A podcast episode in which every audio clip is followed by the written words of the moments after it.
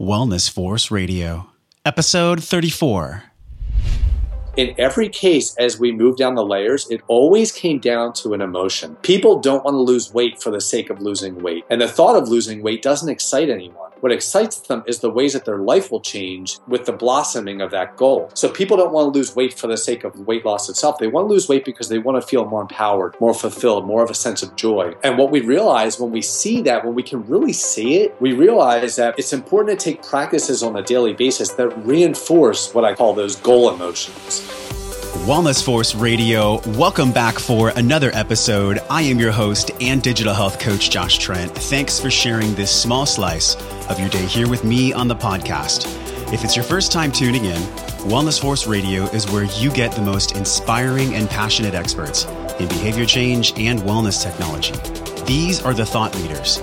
They dedicate their lives to empowering us with the knowledge and tools that drive real transformation in our physical and emotional wellness. I am so glad you're here for today's show. And before we bring on our special guest, I want to let you in on something really special and exciting that's coming in 2016 for Wellness Force. You know, one of the things we'll talk about today is taking inspired action. And that's exactly what I've done over the past six months by building you a 120 day wellness program starting this February 15th. I built this program after realizing that the problem with being healthy and losing weight in the modern world is that we live in this age of overinformation and not enough accountability. Essentially, all the information we need is on Google, so then why are so many people still overweight? It's because they're overwhelmed, specifically moms. Moms have the power to inspire their family because if moms are a healthy example, that's what kids learn. And that's what I wished I could have learned as an overweight kid. So to rise above all the noise, I've leveraged proven strategy and wellness technology from over 10,000 hours coaching clients, to create a trusted bridge between the knowing and the doing for what I believe will give a busy mom the clarity and the inspiration to cut through all the confusion, to take step by step action so that she can let go of old weight and have more energy. These 120 days are radically different than other programs because I've spent the past 12 years of my life getting ready for you. Applications open up on January 15th for 12 selected people. So to learn more, head on over to wellnessforce.com slash 120 or tap the screen on your iPhone right now and the link will show up in purple. Okay, let's get this party started. Today's guest, David Zappasodi, has a degree in exercise physiology from West Chester University of Pennsylvania. In his 20 years in the health and fitness industry, David has been a personal trainer, metabolic typing practitioner, boot camp instructor, martial arts teacher, and public speaker on healthy living. He also founded a functional fitness and nutrition center in San Diego and in nine years, he was extensively featured on Fox News, KUSI TV, local television and radio programs throughout California. But more important than any of his credentials, David has a deep faith in the beauty and greatness of humanity and is very determined to help others to see and embody the greatness within themselves. Through this faith and determination, he has inspired and guided many people to transform their lives throughout his career. David is the international best-selling author of Immovable Heart, Unstoppable Mind, a personal guide to the six essential practices for living a healthy and fulfilling life. He's also my new friend and recently a new dad. David, welcome to the show. Hi, Josh. Thank you so much for having me on. It's an honor to be here. Today's show is so exciting to me because it's powerful. We're talking about the most important cornerstone for any fitness or wellness program, and that is the power of the mind and mindset. But David, before we jump into the show, I'd love for you to share a fun fact, maybe something that people might not know about you. Well, I just had a baby girl, my wife and I. Um, she is actually 11 weeks old now, and she's just a, she's like right on the verge of laughing. We have her smiling all the time, and uh, and it's just so amazing. My my life has been completely transformed in the last 11 weeks in ways that I was expecting, and in ways that I was not expecting at all just unbelievable. What's been the most blessing and the most joy you felt? Is there any one thing specifically about having a baby? You know, I um I used to work at home and now I just can't do that because I, you know, i am too tempted to hang out with her and stuff. So I actually go to the library, I go somewhere else quiet where I can do my work.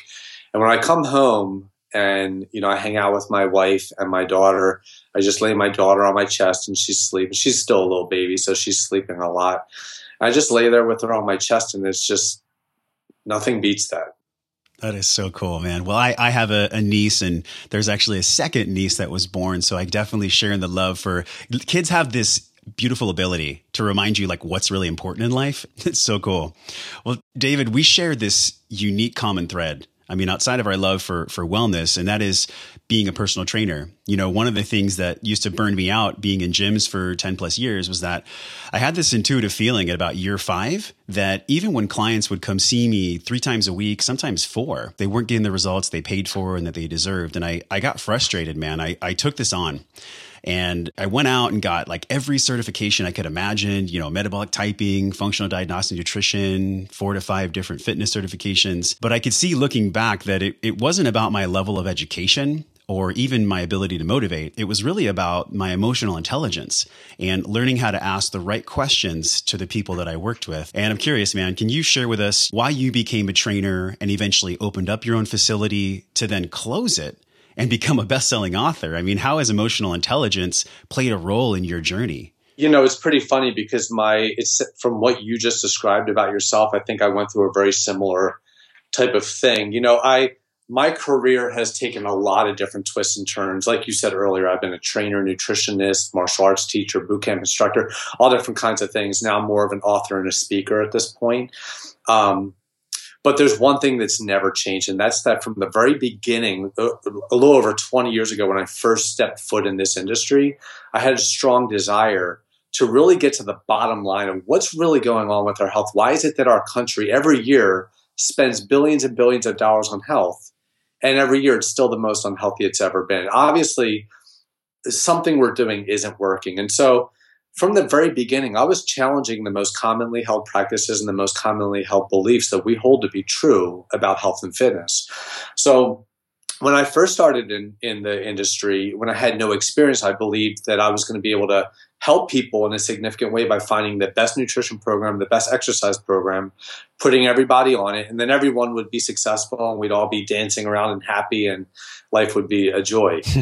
well, it didn't, it didn't quite work out that way. You know, I, I tried the Atkins diet, the zone diet, the Pritikin diet, the, all different kinds of diets. Same thing with exercise, all different kinds of exercise modalities. And what I found isn't that like one of them, I, I'm not, I'm not here to promote or to negate any one type of program. What I'm here to say is that there's no one program that works well for everybody there's no one food that works well for everyone. There's no form of exercise that works well for everyone. You and I are individuals, and what works well for you might actually be detrimental for me. So, after years of experimenting with all these programs, I realized that I wasn't going to find the answers that way. So then I went to my next area of focus, which was individualization, which made sense. You know, I realized there's no one program that works for everyone. So if I can individualize as deeply as possible, then I'd be able to have the same thing. I was imagining I'd have all these people have success. We'd all be happy and joyful. And even though the individualization was very valuable for me, you know, I did the metabolic typing. I used to test people's metabolism with blood, urine, and saliva, find out what they should be eating based on their biochemistry. For exercise, I was doing postural assessments, core function assessments, dynamic movement pattern assessments. I'd do an hour and a half of assessments before I'd work with anyone on the floor with weight training or whatever we were doing for exercise.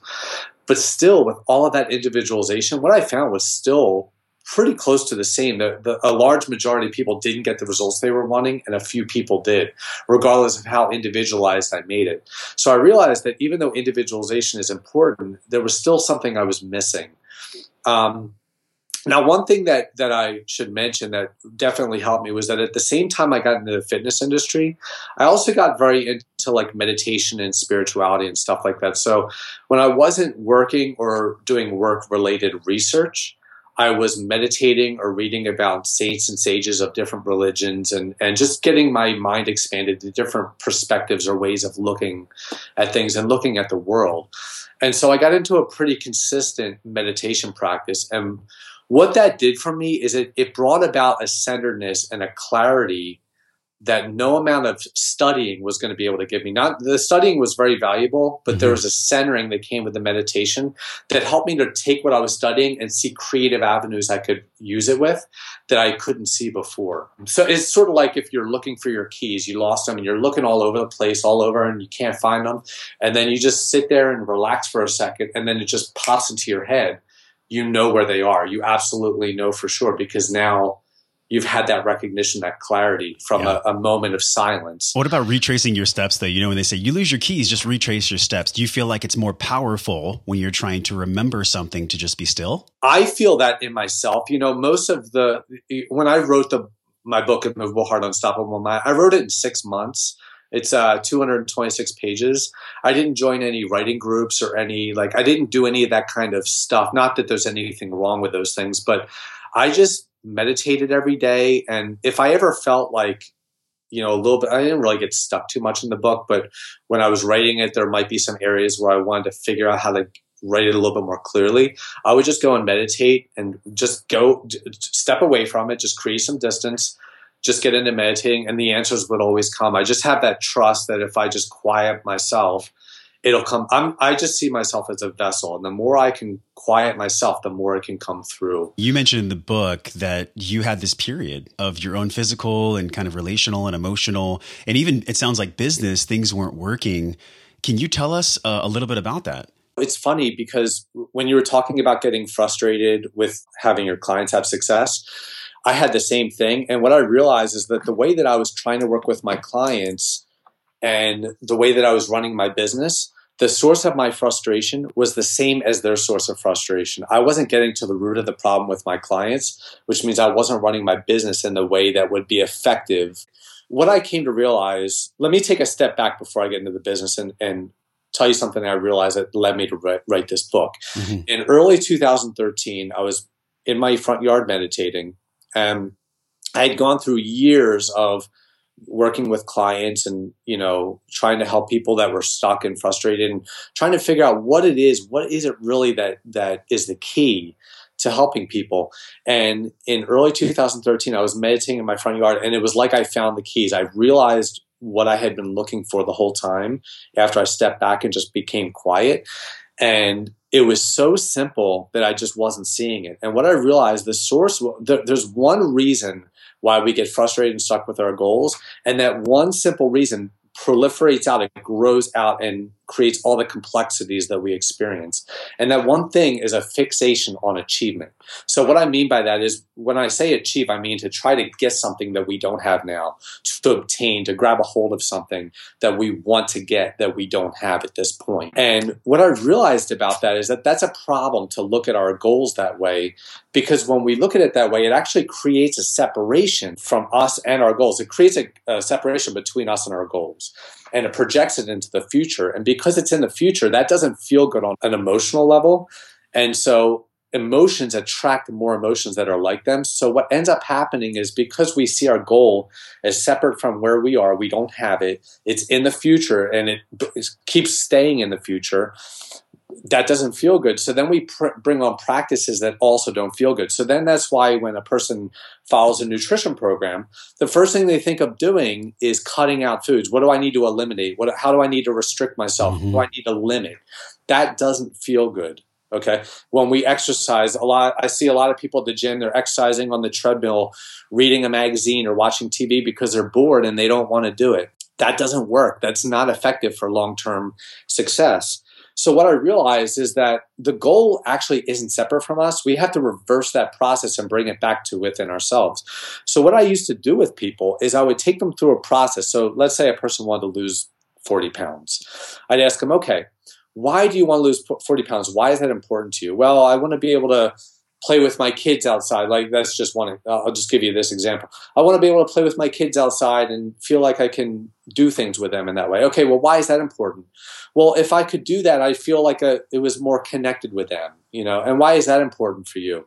And I keep moving down the layers. And here's what I found is whenever I did this, with I've done this for many years with a lot of people in every case, as we move down the layers, it always came down to an emotion. People don't want to lose weight for the sake of losing weight. And the thought of losing weight doesn't excite anyone. What excites them is the ways that their life will change with the blossoming of that goal. So people don't want to lose weight for the sake of weight loss itself. They want to lose weight because they want to feel more empowered, more fulfilled, more of a sense of joy. And what we realize when we see that, when we can really see it, we realize that it's important to take practices on a daily basis that reinforce what I call those goal emotions. That joy, that fulfillment, that empowerment. And the more that we can take practice, take action in those ways that reinforce those goals emotions, the more success we're going to be able to have, long term success with our goals.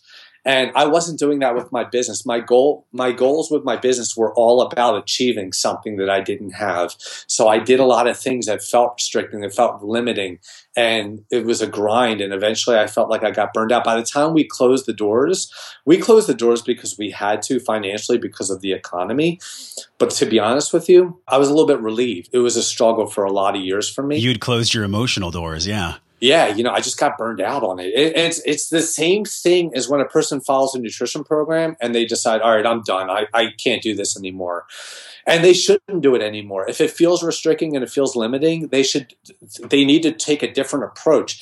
And what I talk about in my book and what I talk about with people that I work with is that you can still have the same goal of like weight loss or whatever, and you can still even take the same actions, but because you're seeing it differently, you're able to take those actions in a different way and they're able to have a different effect than they normally would. Uh, this is so powerful too, because when you write, you touch on having a health goal being actually bigger than ourselves. And I think the power in this, David, is that it's such a contrast to this modern thinking where essentially selfishness is sold to. Can you touch on why making our health goal bigger than ourselves is the most important thing and how our health goal isn't necessarily just about us?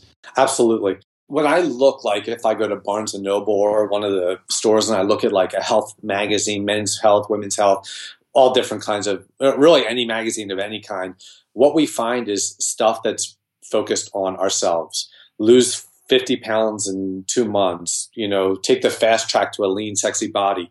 It's all things that appeal to us having something that we want. We don't see things like find five ways to bring more abundance into the life of your loved ones. That's not a title. that's not a sexy, magazine, yeah. you know. But that's the key. It's funny because this is why I tell people think of it this way. Our country right now is the most unhealthy it's ever been that makes sense that we should be doing the exact opposite of what we're typically doing. And what we're typically doing is focusing on ourselves.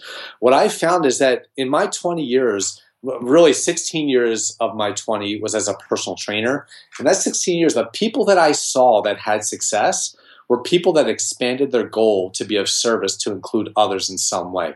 So I'll give you a couple examples. I might have worked with I worked with one person who felt like they were lacking in discipline and motivation for years. They just weren't strong enough to lose the weight. They joined a sports team. They joined like a basketball team or like a um, um, like a mud run group or something, and bam, all of a sudden they're losing the weight because they couldn't find the discipline for themselves. But there was no way they were going to be the slow person that held the rest of the team down. Now that's a form of accountability that's based on generosity, on on being you know of service. What that does is it makes our goal of weight loss more than just like to be able to wear a two-piece bathing suit to the beach is to be able mm-hmm. to like really do something to help others in some way. I've had other people who had a hard time losing weight and then all of a sudden they'd see their kids start to gain weight and they're like oh no we're not having this. I need to be a role model. So then they'd have the incentive and the motivation because now their goal was bigger than themselves.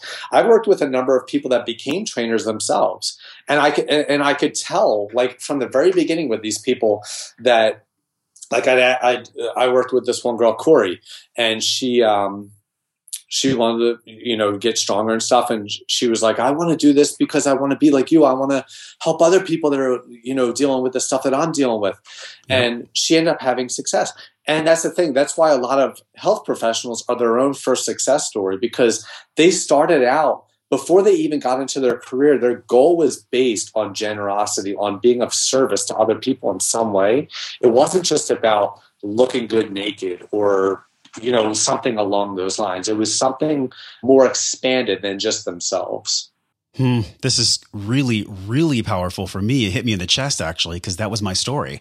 I mean, I was 280 and I became a trainer because I felt how amazing it felt to be healthy. And I just wanted to share that.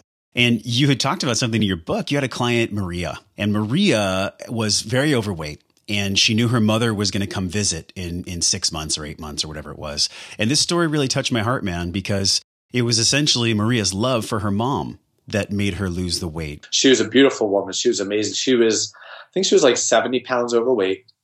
and she came to me and she was an exchange student from Greece and she was um, wanted to lose the weight because her mom was coming to visit her in like eight months and she wanted she was going to pick her up from the airport and she wanted her mom to see the transformation in her because her mom always wanted to see her be happy and healthy and enjoying life. So she wanted to do this for her mother. So she'd come into train with me. And in the beginning, it was hard. You know, she had, she got winded really easily. We had to take a lot of breaks and stuff, but she was motivated. She'd talk about her mom. You know, I'd ask her about her every day. It was, it was interesting because after about, two months, she she didn't lose any weight in the first couple of months, like at all, none.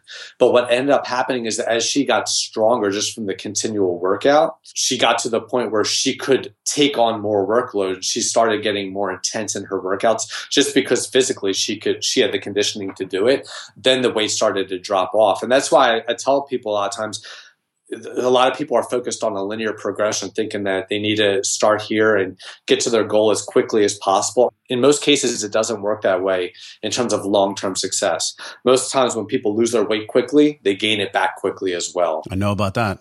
Yeah, yeah. So, I mean, yo yo dieting and yo yo exercising, all that kind of stuff, yo yo in general is huge. I mean, so many people are doing it, and the programs out there are actually reinforcing that, which I think is a big problem in our industry at this point. But anyway, back to Maria, she started to, you know, really start to see results working with her on her program, it was more like she was trying to get ready for a surprise party than it was trying to lose weight. Her goal was all about her mother. It wasn't even about, you know, obviously she wanted her for herself that she felt better, she felt more alive, more vitality. But she was so excited about her mom seeing the changes in her and it just lit her up. And she became one of the fittest people in that. I mean, that girl could have been a model at the end of that. She was, so cool. She looked amazing. Yeah. And she didn't care about any of that. It was just about her mother. You know, she mm. just hmm. wanted her mother to be excited and and when her mother did finally see her, it, she didn't recognize her at first. And then after she did, she was like, uh, she, Maria told me she was like hysterical crying for like 15 minutes. She couldn't stop crying. Oh my God. That must have been so cool. How rewarding was that as a fitness oh. professional to see that go down? Yeah, absolutely. And you know, the funny thing is, like, I haven't seen Maria for years, but I have absolutely no doubt she is in absolutely excellent shape at this point. Man. Well, let's transition here, David. Shift gears. You mentioned the six practices of a healthy and fulfilling life. This is a guide that people can get in your book. Let's touch on these really quickly.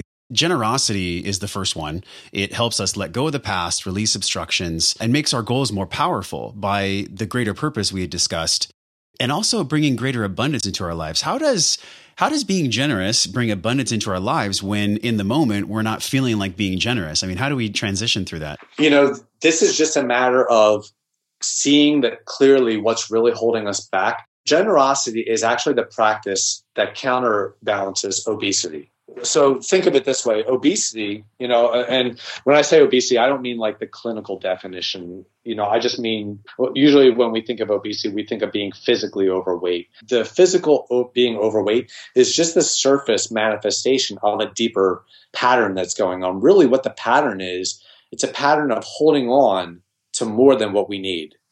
So in our physical body that shows as being physically overweight with our relationships, it'll show as like holding on to baggage from the past, resentments, guilt, anger, like all different kinds of emotions that stop us, stop us from feeling connected with other people. Just like holding on to more excess weight on our physical body helps stops us from feeling connected with our body. And then with our livelihood, it's more of a sense of purpose. When we when we're holding on to all these things that we don't need, we have a hard time seeing our purpose. And when we think about purpose, you know, I talk with a lot of people that are confused on their purpose. What am I here to do? How, you know, all those kinds of things. When we think about what purpose is, purpose is really a, a, question of how can I practice generosity in a big way? How can I be a value of service to the world in a way that's going to have an impact? That's what people are typically thinking of when they're thinking of their purpose. And it works the exact same thing way as like with weight loss or with relationships in that people are holding on to the past and it stops them from having the type of present and future that they really want. So with generosity, what we're doing is we're letting go, and this isn't just about gift giving. Getting rid of excess weight is a form of generosity. We're actually giving nutrients back to the environment that are healthy for them. We don't think of it that way. Every time we exhale, we're giving carbon dioxide back to the trees. That's a gift that we're giving to the trees. And then when we inhale, we're receiving a gift from them of oxygen. So I talk about generosity not so much in the typical way of like giving a gift. I talk about it as a force of nature. Generosity is all around us all the time. And it's the practice that when, now we talked about how expanding our goal to be of service to others, how that's important. That's the main way of practicing generosity to help with goals like weight loss or strength gain or whatever it is. Another way of doing, another big thing that I do in terms of helping people with generosity is focusing on empowering questions. Our minds work on questions. And if our listeners listening to this and they're not sure about it, what they're going to do is they're going to in their mind it'll be very quickly but they'll ask themselves do i do i agree with that do i agree that the mind works in questions and then you're going to go through your catalog of experiences and determine whether you agree with that or disagree with it. So the mind is always asking questions and the quality of the questions it asks determines where we're focused and how we live our life. Now most people what happens is when they when people get frustrated and stuck they're asking a lot of why questions. Why is this happening to me? Why don't why don't i have enough time to do what i want to do? Why don't i have the discipline? Why can't i do this? Why can't i do that? There's a lot of why questions and when we ask why what we're trying to do is we're trying to make sense of the past so if i ask why don't i have enough discipline we're, the reason we're asking that is because we haven't had the discipline in the past. We haven't experienced that. So we ask ourselves why we don't have it. We're trying to make sense of it. That keeps our focus in the past and keeps us living the past. So we keep having those challenges whenever we ask those types of why questions, other than questions like, why is this important to me? That's getting focused on the present. So when we ask these, these questions that are keeping us focused on the past, in order to shift that we start we need to start asking other questions like what can i be grateful for if i were to to change my body in a way that would be joyful what would that look like if i were to change my relationships in ways that would be joyful what would that look like now when i start asking those kinds of questions they're harder to answer hmm. because mm-hmm. they're not our normal train of thought when we're frustrated but what they do is that's actually a practice of generosity because what it does is the more we ask these types of questions that are empowering, the more it helps us to let go of the past. We're able to generously give it away. So powerful, man, because abundance is really the law of reciprocity. The more you give, the more you receive. And it's a perfect segue to integrity being number two in your practices because integrity helps us to not create these new obstructions, to not block ourselves. And the lessons of the intensity that you write about are the vicious cycles, this seesaw effect of aggression and isolation. Can you talk a little bit about this seesaw and maybe unpack that a little bit? It's such a huge and beautiful metaphor that you wrote about in your book. Absolutely. Yeah. Uh, aggression and avoidance. So the second practice, integrity, is the complementary balancing practice of the first one of generosity. So whereas generosity is about a a separation or a parting ways, a letting go of what's no longer needed. Integrity is about a unification or a connecting with what is needed. And with integrity, the way that I talk about integrity, the way I look at integrity is the same way that I look at like a bridge being constructed. A bridge needs two things it needs strong, sturdy materials but it also needs to have those materials configured in a way like the right types of angles. And when you look at like engineering they get those angles down exactly precisely the way that they need to be because they know that they could have the strongest materials in the world but if they're configured in the wrong ways the bridge can collapse. And in the same sense if we have weak materials but we have a strong configuration the bridge can also collapse so we need to have strong materials and a strong configuration in order for the bridge to be able to, to weather storms and cars driving over it without it collapsing. So with us, with us on, on an individual level, I look at that in terms of our thoughts and our feelings. Our thoughts and our feelings are the materials and the configuration of our integrity. What I find is that integrity is important because what that means is that we're being honest and compassionate in all areas of our life. Because honesty is inner fortitude of thought, word, and action, and compassion is inner fortitude of feeling. And when we have one or the other, when we're lopsided in one direction or the other, we're going to create imbalance. So if we're if we're more focused on our feelings and neglecting our thoughts, words, and actions, that's what I call aggression. Okay, so if we think about like if I were to get angry with you and I start yelling and screaming, what's happening is I'm not even thinking about the thoughts, words, and actions that I'm taking. I'm so wrapped up in my feelings. My feelings are running the show and it's just spewing out. on you. I've been there. and, and, that's we've all been every one of us every human being has been there and that's that's the, a big part of what i talk about my my purpose in, in here is is to talk about how we're all connected. We're all dealing with the same exact issues. We all deal with obesity. It doesn't matter if we're physically overweight or not. A person could be physically overweight in their body. They could be emotionally overweight in their relationships, creating a divide in their in, in, in intimacy in their relationships. They could be, uh, you know, holding on to obesity in their livelihood where they don't feel a sense of purpose in their home life or in their career or something like that. We don't think of it that way, but they're all forms of obesity, and we all deal with them in some way or another. We, we just deal with them in our own unique ways. Mm. So back to integrity. When we when we are, if I get angry with you and I'm lashing out, then you know my feelings are running the show, and I'm not I'm not as focused on my thoughts, words, and actions. They're just flying out. Now on the other end of the spectrum, so let's say that I do that, and then later I feel bad because now I come down. I, have let this all out. I've let it's like I've done this forceful exhalation. I'm empty now so now it's like, oh, I realized what I did. Oh, I, I probably really overreacted. I went way out of line. Now I feel guilty. And so now what happens is when you do things that irritate me, I feel like I want to say something, but I don't because I felt guilty from the past. So I hold it in and I hold it in and I hold it in. I keep doing that until I can't hold it in anymore. And then it spews out again. So I, the, the avoidance and aggression are a seesaw. We go back and forth between them all the time. And we, and you know, the example I just gave is simple because you know it's just a, a, an example of me and you but really in life it in you know i might become aggressive with you because of a whole bunch of things that have been happening in different areas of my life and you just happen to be in the wrong place at the wrong time or you might just say the wrong thing at the wrong time where my hmm. aggressiveness is ready to unleash you know so we can see that with relationships, but what what about like with our physical health? So let's say uh, we have this is a very common example. We have a woman named Jane. She wants to lose weight. And she stands in front of the mirror in the morning and she looks at herself and says, "Oh, I'm so fat. I look so so gross." You know, and that doesn't feel good. Okay? So that's a form of avoidance. She's saying something that doesn't feel good, but she keeps doing it every morning. And this is I know this from my own experience. This is very, very common for people that feel frustrated and stuck to give themselves negative reinforcement. And once again, we've all done it to some extent or another.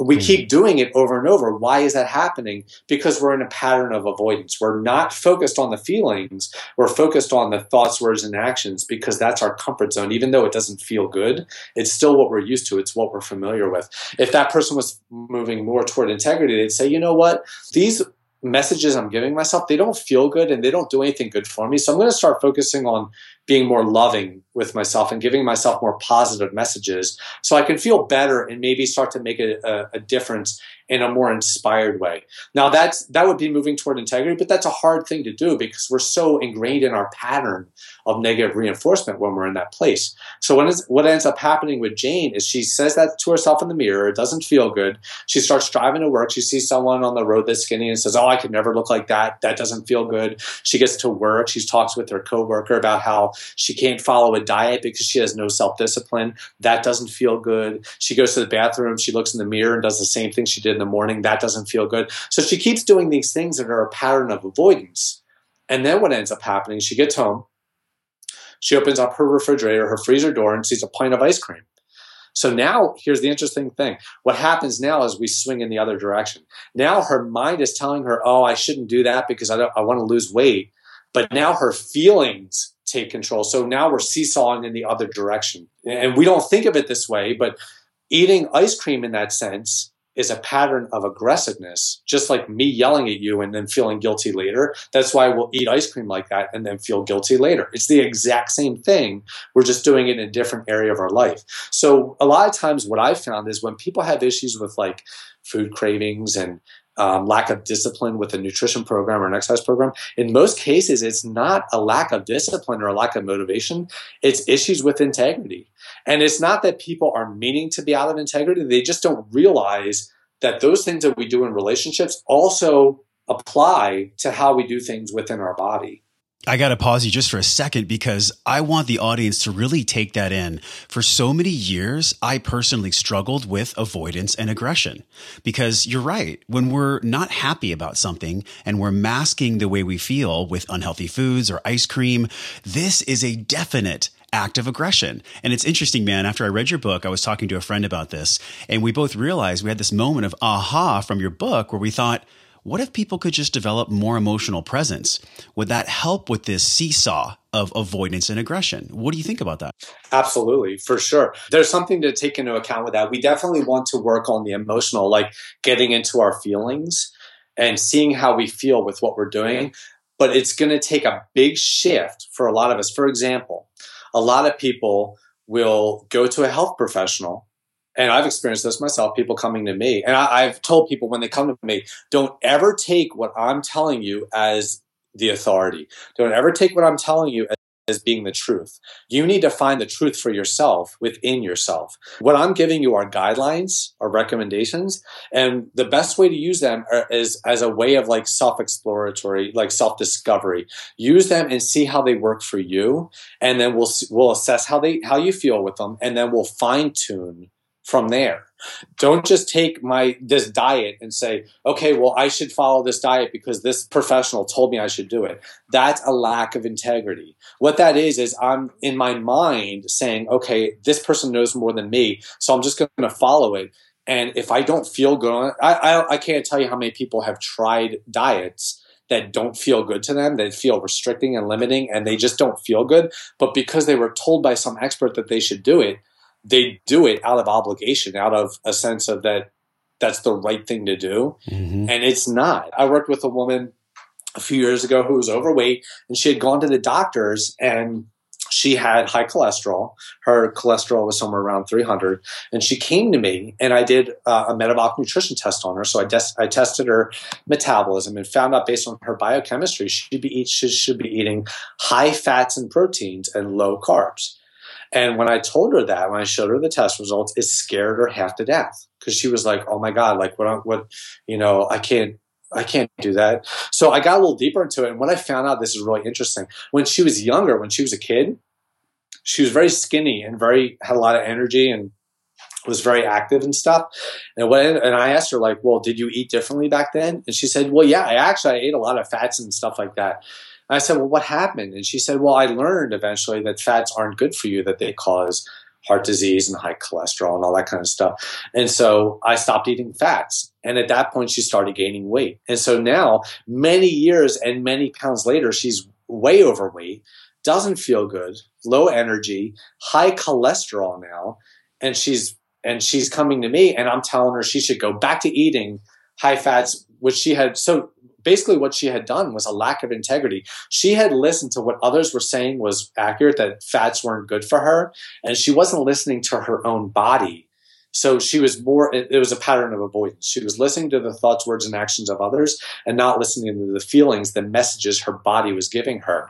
And so mm. what ended up happening is I, I, it took a while, but I was able to get her to start doing it, to like start eating high fats and you know, going lower. And she loved it. She loved how it tasted. She still felt bad, like it was still really scary for her. But the next time she went to the doctors, her cholesterol had dropped by 80 points. And it's interesting because she was working with you. She was going out on a, a little bit of a scary limb. A lot of people, when they go onto a new limb of growth or whatever it might be, there's a fear there. And only so many days can be felt in fear before there's some type of growth that happens. But in this process, there's patience and number three on your practices is the art of patience. And it's helping us to not take current situations and blow them out of proportion. Essentially, having patience, you write, makes our mountains into molehills. It brings more growth, more transformation. Why is this patience portion so important for the fulfillment and the healthy lifestyle? Patience, I think of it as sort of like damage control for integrity. So, what I mean by that is, with integrity, we're looking to be honest and compassionate, and not just with other people, but with ourselves, because the more we can be loving in that way and in integrity with ourselves, the more we're going to have success, long term success with our goals, regardless of what kinds of goals we have. However, sometimes we're triggered so intensely, usually by other people, or, or, not always though. There's other forms where we, like when we weigh ourselves, eh, calorie counting, that I'll get into those in a second. But there's ways where we trigger ourselves so intensely that it's hard to reflect and see how we're connected with it to practice integrity in the ways I talk about in the book.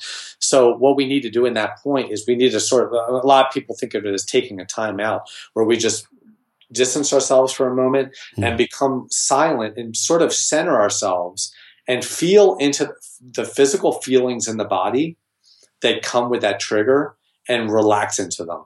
Now this is not easy to do. It's it's it it takes discipline. You know, most people think that they need discipline to like follow a nutrition program or an exercise program or anything. Really the discipline that people need is to do practices that are effective, that are simple, but that are contrary, that are different from what they're used to doing. And this is a practice that when we do it, it can completely transform our life. And the example I give in the book, I, I dealt with my wife. My wife and I have been together for a little over six years now. But the first year, and we have an amazing relationship. We love each other. We have intimacy. We connect every day. It's almost like we're in a honeymoon now in certain ways. We have our, you know, things that we deal with, but we have a great relationship it wasn't like that in the beginning. We're sort of the reverse of most people. Most people have like a honeymoon period in the beginning, and then they start having resentments build up and stuff. And then over time, there might be less connection and stuff and all that. For us, it was the opposite. In the beginning, it was like a battle zone the whole first year of our relationship, hmm. and and we did a lot of work on ourselves and realized that we need to like focus on ourselves and take responsibility for our own emotional states and and see that we're the ones that are causing that within ourselves. And the more we were able to do that the more we were able to start connecting with each other in a really more sincere and intimate way. But what i dealt with in that first year a lot of was jealousy and possessiveness. And i dealt with that my whole life. Pretty much any girl when i was younger or woman i dated when i was older I had some form of jealousy where I was concerned about them cheating on me or flirting with someone else. I'd, if they'd go out somewhere to a party where I wasn't at, I'd have imagined scenarios going on in my head that would, you know, bring a knotting in my stomach, a pressure in my chest, a pressure in my head, like something along those lines.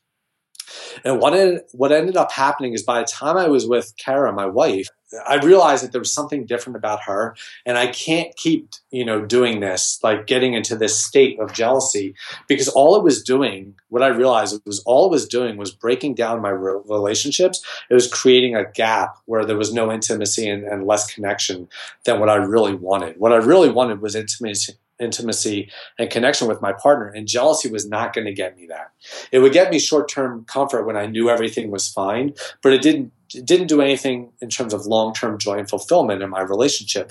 So what i ended up doing is what i used to do is like if if she wanted to go to a party or something i'd make sure i was going with her so i wouldn't have any concerns but i didn't really want to go you know, you know what I mean? Mm-hmm. so I was doing things because I felt like I had to do it for the security of the relationship, as opposed to because I really wanted to do it. So what I did is when I realized I needed to change this, I and this was one of the hardest things I ever did in my life was I purposely didn't go to certain things like I didn't go to parties or I didn't do certain things that I would have done before out of security and I had a lot of feelings come up and what I did is I just laid down I remember doing this like it was yesterday lay down on my bed and I felt the feelings. I didn't try to analyze them or figure out why they're there.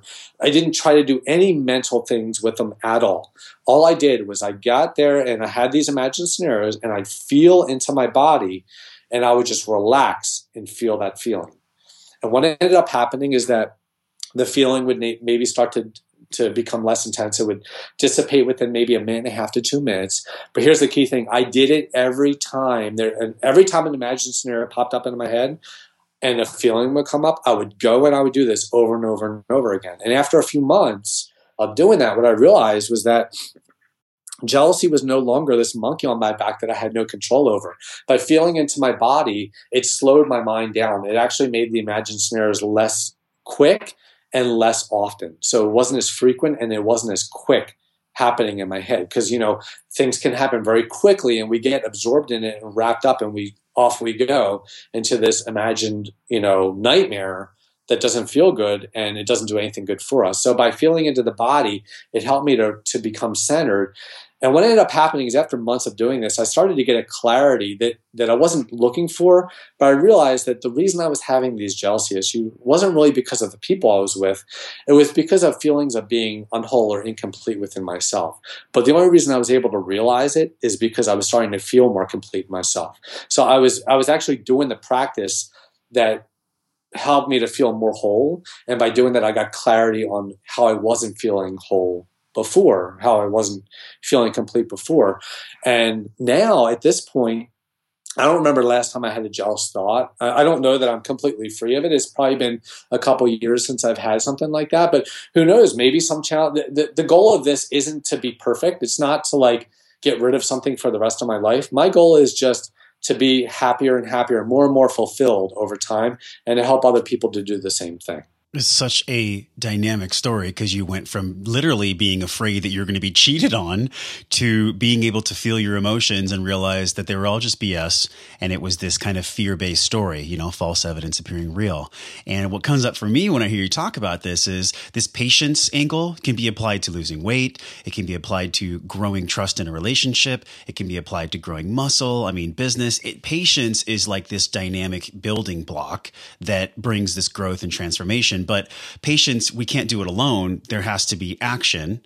And that's number four, inspired action. And right. you write that inspired action helps us to cultivate more of what we really want in our lives rather than trying to move away from what we don't want brings more joy and fulfillment into our lives. So, what in your life have you done to really take inspired action? And for people that might not feel motivated to do that, how do they begin to generate this momentum in taking inspired action. What you just said was really important. And I want to clarify something. You know, I just talked about like my issues with jealousy and possessiveness and relationship and how they, you were saying that they also deal with the like weight loss. One of the big ways that I see that the practice of patience is important in terms of health goals, in terms of the physical body, is with like weighing ourselves and counting calories and stuff like that. When we're doing those things, basically the reason that pr- patience is important is because uncertainty in our life is inevitable. We're always going to be experiencing change and uncertainty in some way. And the reason that we we try to grasp for control in different ways, like weighing ourselves. We, we weigh ourselves on a regular basis a lot of times. Uh, when I had my fitness center, if you came in to, to see me one day, I would have opened the closet and I would have shown you like nine scales in the closet. And the reason why is because I had certain clients who couldn't weigh themselves because what ended up happening is that they trigger themselves and they'd actually sabotage their progress through the very act of measuring it. So it's not that measuring, it's not that weighing themselves was the problem. It's that their emotional attachment to what the scale said was the issue. It's really an issue of integrity because I had one client, for example, who um, she woke up one morning and she felt better than she ever had in her life. She couldn't remember last time she felt that good. And so she figured, oh, I, I must be making progress. So she ran to the bathroom and she got on the scale and weighed herself and she had gained a pound. And she immediately, that, that feeling of joy and excitement immediately went to frustration and anger. And she sabotaged, she gained back all the weight and more that she had lost just because of that feeling. Now, she didn't realize that muscle weighs more than fat. So a lot of times when you're losing weight, you could actually be getting smaller and gaining weight oh, because yeah. you're gaining. You know this because you're a health professional, but a lot of the cus- you know customers that we've worked with don't know that. So. she made an assumption, and this was a lack of integrity because she was giving more value to the numbers that were coming up on the scale than to the feelings that were coming up within her own body. And it was so powerful that it's caused her to sabotage. She basically she took a molehill and she made a mountain of it. So what I recommend to people is if they're going to weigh themselves, for example, to make sure that they're noticing the physical trigger that comes up and becoming still with it. And for some people, I, I they're not ready to even practice it to that extent. For some people, I, I'm actually creating a program right now that's based on my book. And in the program, I'm going to have a daily planner that people use. And the way that they're going to measure their progress is through an inspiration scale and a mindfulness scale. So they're actually going to be looking at how inspired, they're not going to be just taking action. They're going to actually be measuring how inspired they were while taking action. Of course, I give ways of drawing up, bringing about this inspired action. You know, we're about to talk about now because it's the fourth practice. By doing that, by focusing on being inspired, then we're getting our goal emotions into our everyday life. So we're, we're reconnecting with our goal, bringing it back into the present as opposed to in the future. We're cultivating it now as opposed to trying to achieve it in the future.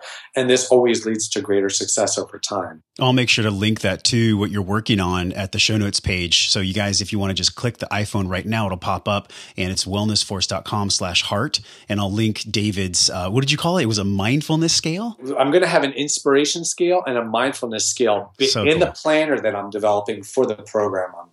I'm actually going to be filming the program in, in the beginning of January. So it's coming up here very soon and we'll be uh, probably have it available in February or March. And so with the inspired action, and I'm glad you backtracked because those were some very, very important points you made up, especially when you open the closet and you realize, hey, there's nine scales in here. That's that's very true in regarding to cultivating patience. But with inspired action, how do we be inspired if we don't feel like being inspired to take action? How does that occur?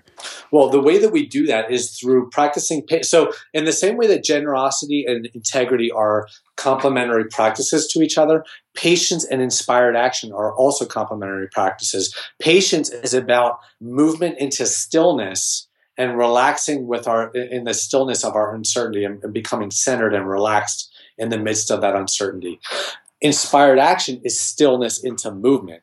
So a lot of times people are taking action, but they're working and working and working. They're sort of like on a rat race and they're going and going and going. They're never taking the time to become still and really focus on what are my priorities? Why am I even taking action to begin with? A lot of times people get burned out by doing that. So inspired action is the opposite of, patience in the sense that we're becoming still first and really feeling into why we're doing it. And then we move outward and take inspired action from that place of stillness. So one of the things that I used to do on a daily basis is I focus on my death. I know that sounds weird and it sounds a little bit morbid. Nope, that's okay. They, the audience knows about this concept. Yeah, it's not yeah. at all. And, and, here's the thing, you know, we see people that are dying, and some people like they'll hold resentments and grudges with people for years or even decades.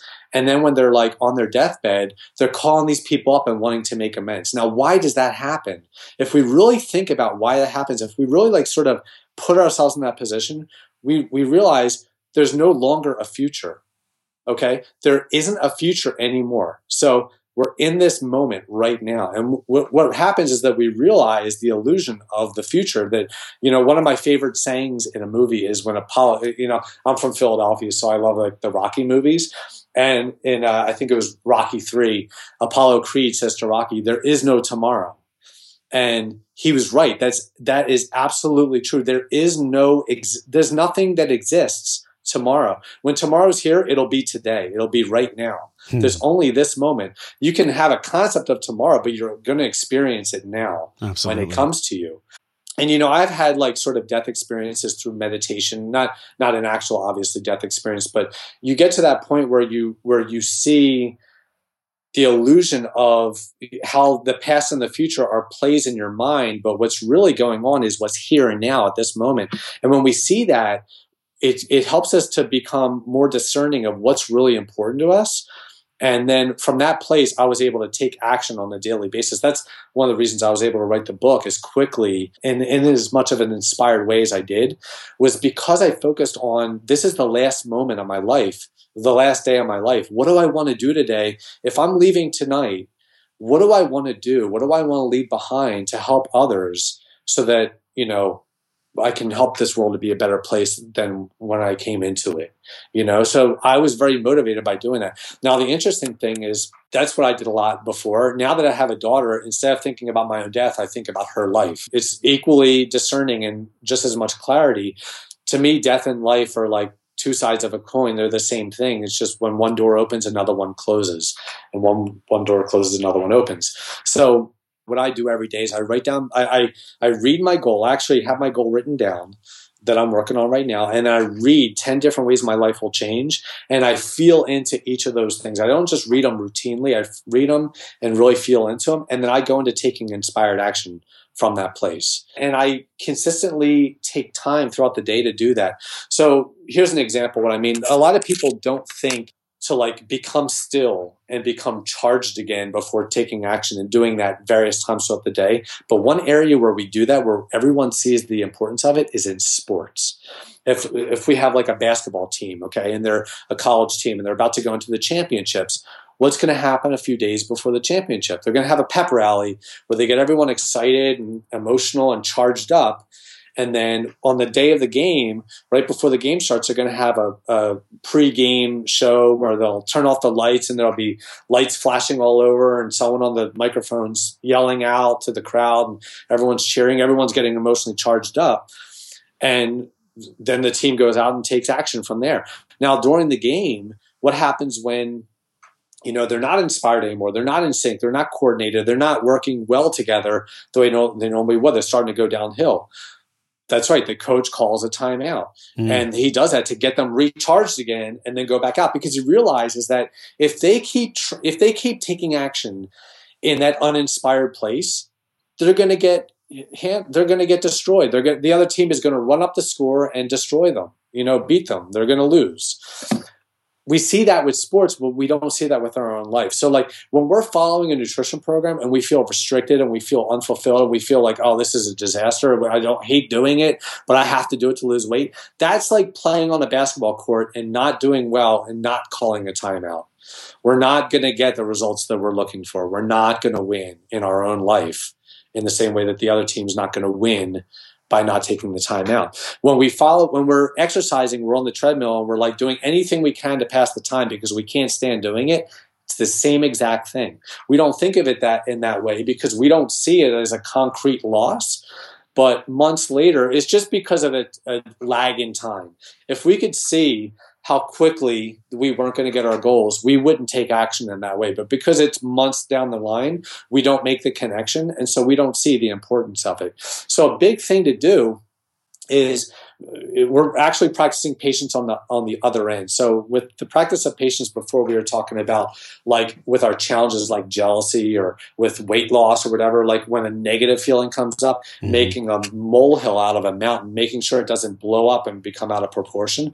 With inspired action, we're actually practicing patience with the high point.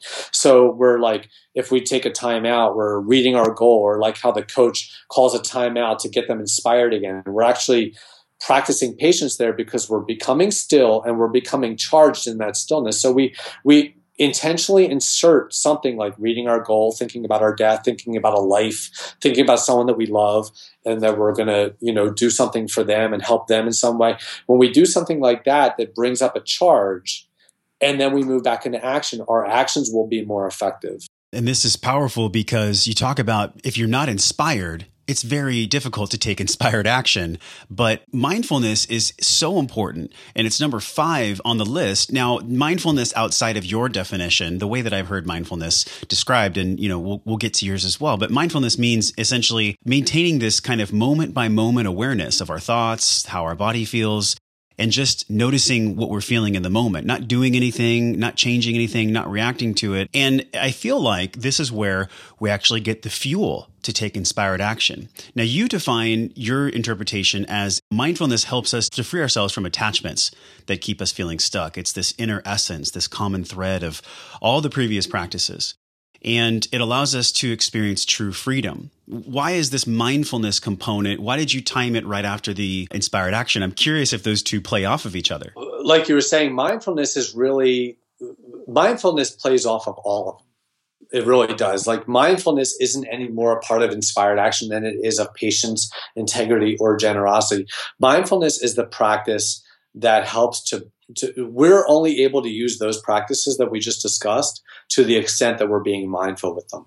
So, for example, like with generosity, um, let's say I give you a gift. Okay, it's your birthday, and I come over and I say, Josh, you know, happy birthday. You're such a great guy. I'm so glad to know you. It's an honor. Here's your gift, right? That's going to feel pretty good, right? Regardless of what the gift is, you, you feel good about that presentation.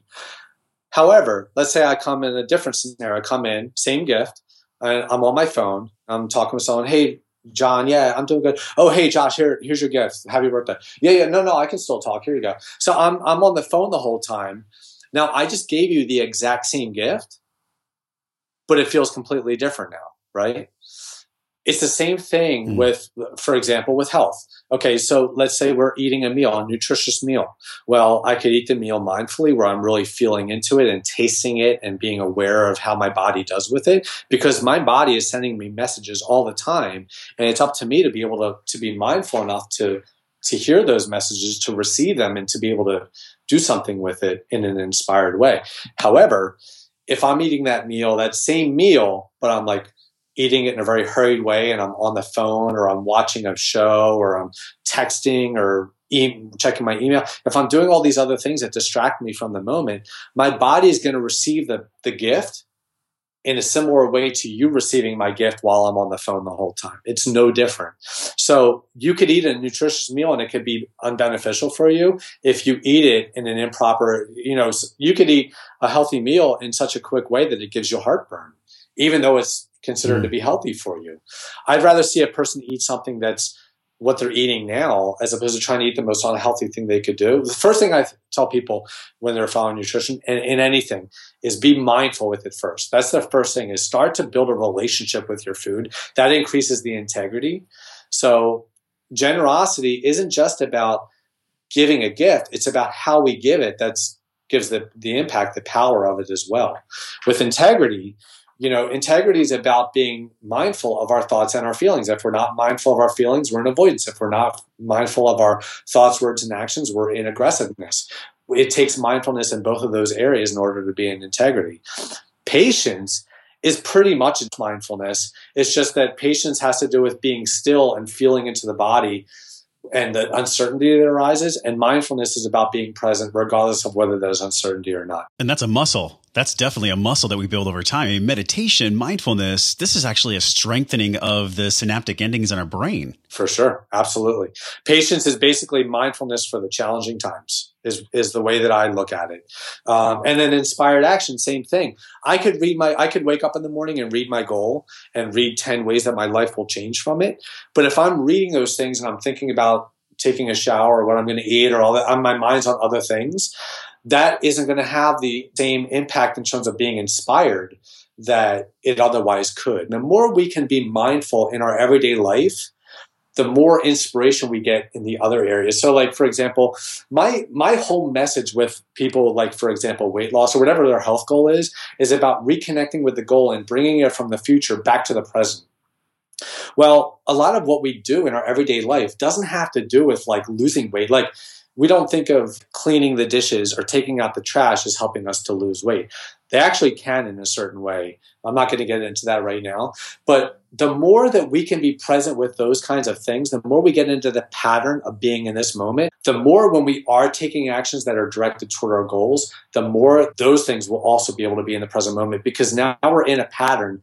If I'm in the habit of being present over and over and over again, I'll keep doing that over and over and over again. It'll it'll be easier and easier to do that. So if I'm doing it with dishes, with cleaning, with going to the bathroom, with eating, with all these little mundane things that don't seem like they're important, it'll be easier to take action in a present way with presence when I'm like looking to lose weight, like nutrition or exercise or whatever my goal things, my goal activities have happen to be. Oh, it's, it's powerful too because when I look at the last point, we're getting to the end of the show, but the last one, and I feel like the most important, is commitment. And this is the last principle. You speak of it as being this outer container that gives shape and direction to the previous practices. But talk about this sticking power. I mean, for commitment, how do we actually integrate commitment into this process?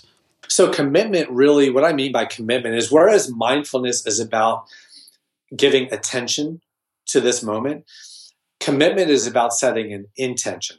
So, and and just like generosity, integrity are complementary practices, patience and inspired action are complementary. Mindfulness and commitment are also complementary. Mindfulness is the inner essence of the practices, and commitment is the outer shape uh, container that directs the flow of those practices. Here's the thing when we have a goal, like let's say we want to lose weight, the reason we don't see its immediate fulfillment is because we have conflicting intentions.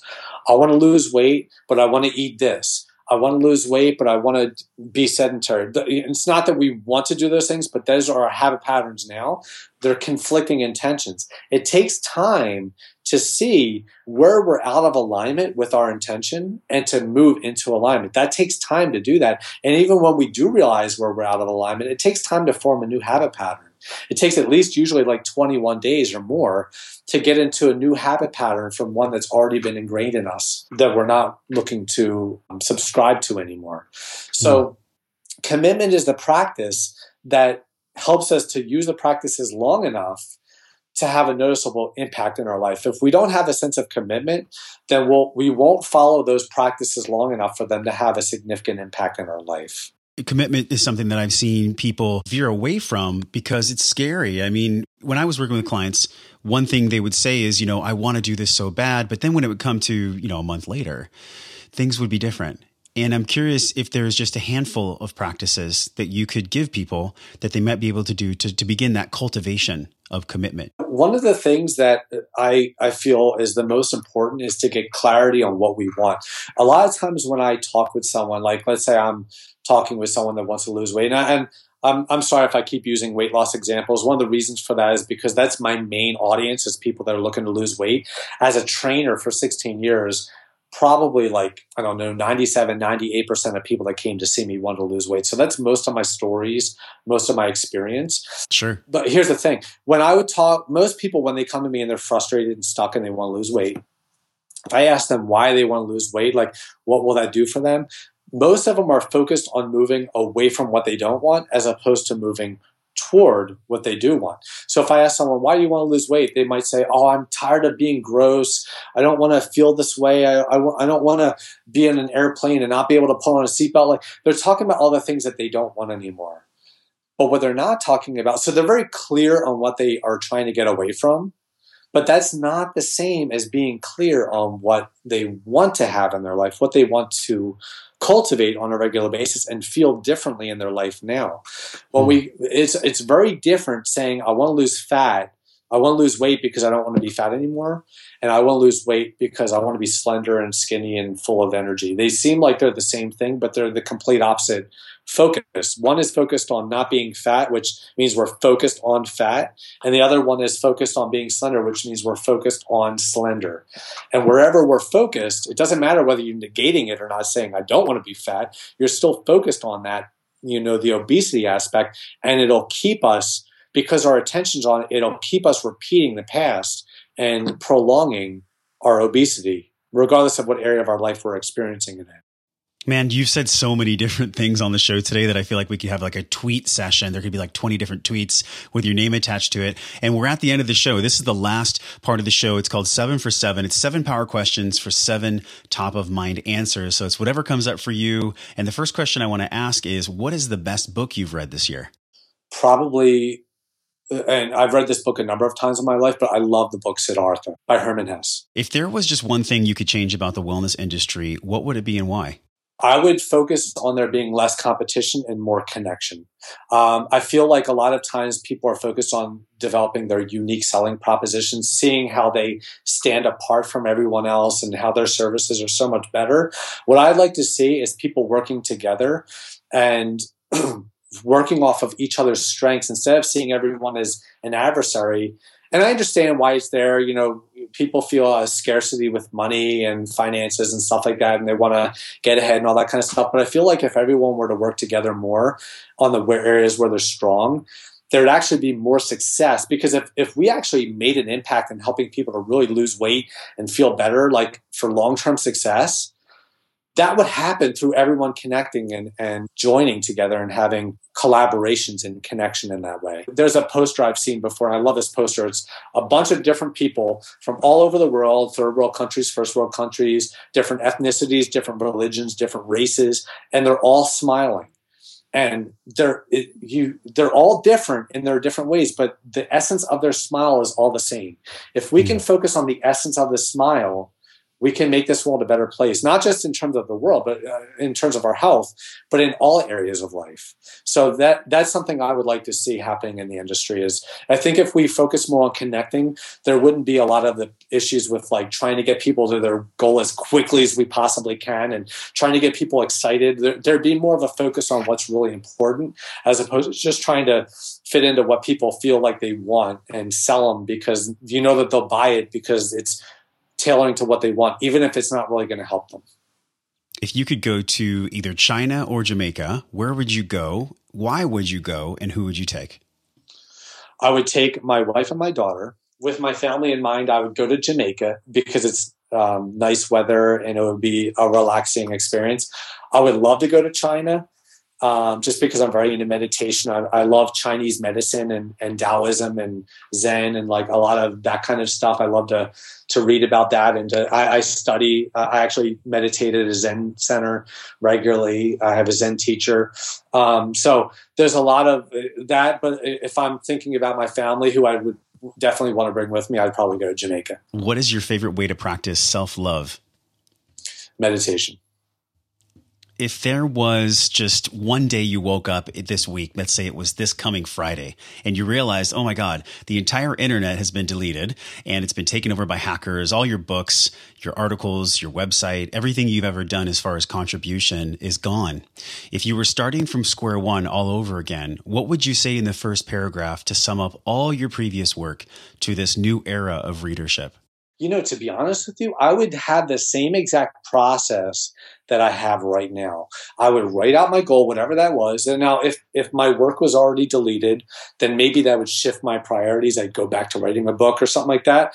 But I'd probably still work on what I'm working on right now because it's what I have a passion for.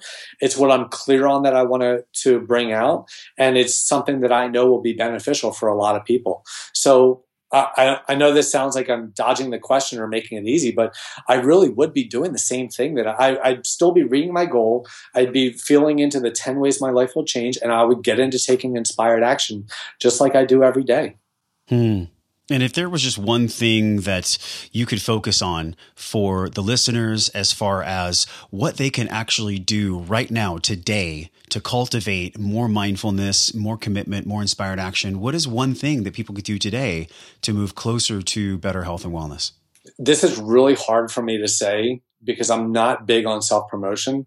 But what I recommend to people is to read my book because to be honest with you, the way that I, I look at my book is um, my book is in a way, even though I don't use the word, I think I use the word spirituality in the book one time. Um, the book is very much on a spiritual tone. It's more about getting to the deep essence of what really drives us and what really holds us back, getting clarity on what that really is. And it's different from what we typically think it is in terms of in our industry, what we're told. I feel like if people were to read my book, to me, it's like a, it's the cross between health and fitness and spirituality. In spirituality, we see a lot of stuff about the deep essence of who we are and what this life is all about and stuff. But a lot of times we see that and we have a hard time knowing what to do with it. And in health and fitness, if you read, if you look at books at Barnes and Noble, or whatever, in there, you see a lot of programs for nutrition, exercise, but there, there's not a lot as much on the deep essence of what's really going on with us. It's just programs that we're supposed to follow routinely. So I sort of feel like my book bridges the two. It gets into the deep essence of what's really going on with us, and then it also gives practices that are actually really effective in helping us to make changes in our life last question, the most important, I feel like, and every guest on the show has had a unique answer. And I'm curious for you, what is your definition of wellness? What does wellness mean to you? Wellness is living in a way that where we're trending toward more and more fulfillment and joy, regardless of what area of life that's in. And, and really it includes all areas of life. Well, I think of wealth, wellness and health as the same thing. Um, in, in terms of the way that I look at them, health to me isn't just about the physical body. It's also about our relationships and our livelihood, the way that we're living on a day to day basis. So a lot of times we look at wellness. Uh, you know, for example, if you look up like the definition of health, it'll say like a state that's free of aches and ailments, a balance of mind, body, and spirit. There's it's some type of a state where things are going well. Whereas to me, wellness is about getting into a pattern. It's more about the process, living a process that's fulfilling, as opposed to getting to the state where we're then fulfilled. You can read more about David at immovableheart.com as well as pick up his book. When you guys are done getting the book, please email me, josh at wellnessforce.com. Let me know your thoughts. I'm curious what comes up for you with generosity, integrity, patience, inspired action, mindfulness, and commitment. We're also going to give away three free copies of David's book over at the show notes page, wellnessforce.com slash heart. David, thank you so much for coming on the show, man. It's been a pleasure getting to know you, reading your book. We covered so much value on the show today. Is there anything you feel like we missed that you'd like to mention? No, you know, I'm just so honored to have me on the show. It's, I love your show. I listen to it. I don't listen to many podcasts. I actually try to get off the computer as much as I can when I'm not working, but you're one of the few podcasts that I listen to and I thoroughly enjoy. So thank you again. It's, it truly has been an honor to be on your show with you. Well, thank you. That means a lot to me, David. And again, Wellness Force Radio, pick up a copy of David's book. And I don't care if you don't want to promote it, David. I do because it made an impact for me. It allowed me to have better conversations with my friends and it actually changed the way I coach clients a little bit in the patience portion. So make sure to pick up a copy of David's book at Immovable Heart. David Zappasodi, thanks for coming on the show. Thank you, Josh. I appreciate it that wraps episode 34 and the very first episode of 2016. Welcome to the new year. I am so glad that you made it all the way to the end of the show. As always, I do have some treats, and today is no different. The first episode of 2016 is part one of a six part series for you entitled Wellness in the New Year. Our next guest tomorrow is going to be Stacy Conlin, a mindfulness expert. She's coming on tomorrow morning to talk about stress reduction and mindfulness. We'll also have Jesse Lawler from Smart Drug Smarts to talk about brain health and cognition. And we'll wrap up this week with Allison Schaaf, a prep dish and registered dietitian specialist on how to integrate diet and meal preparation into your busy life and your hectic schedule. Win a copy of David's book today. Just head on over to the show notes, wellnessforce.com slash heart. Pick up a copy of David's book. As I said, there's three free copies to win. You just enter your name right there on the site.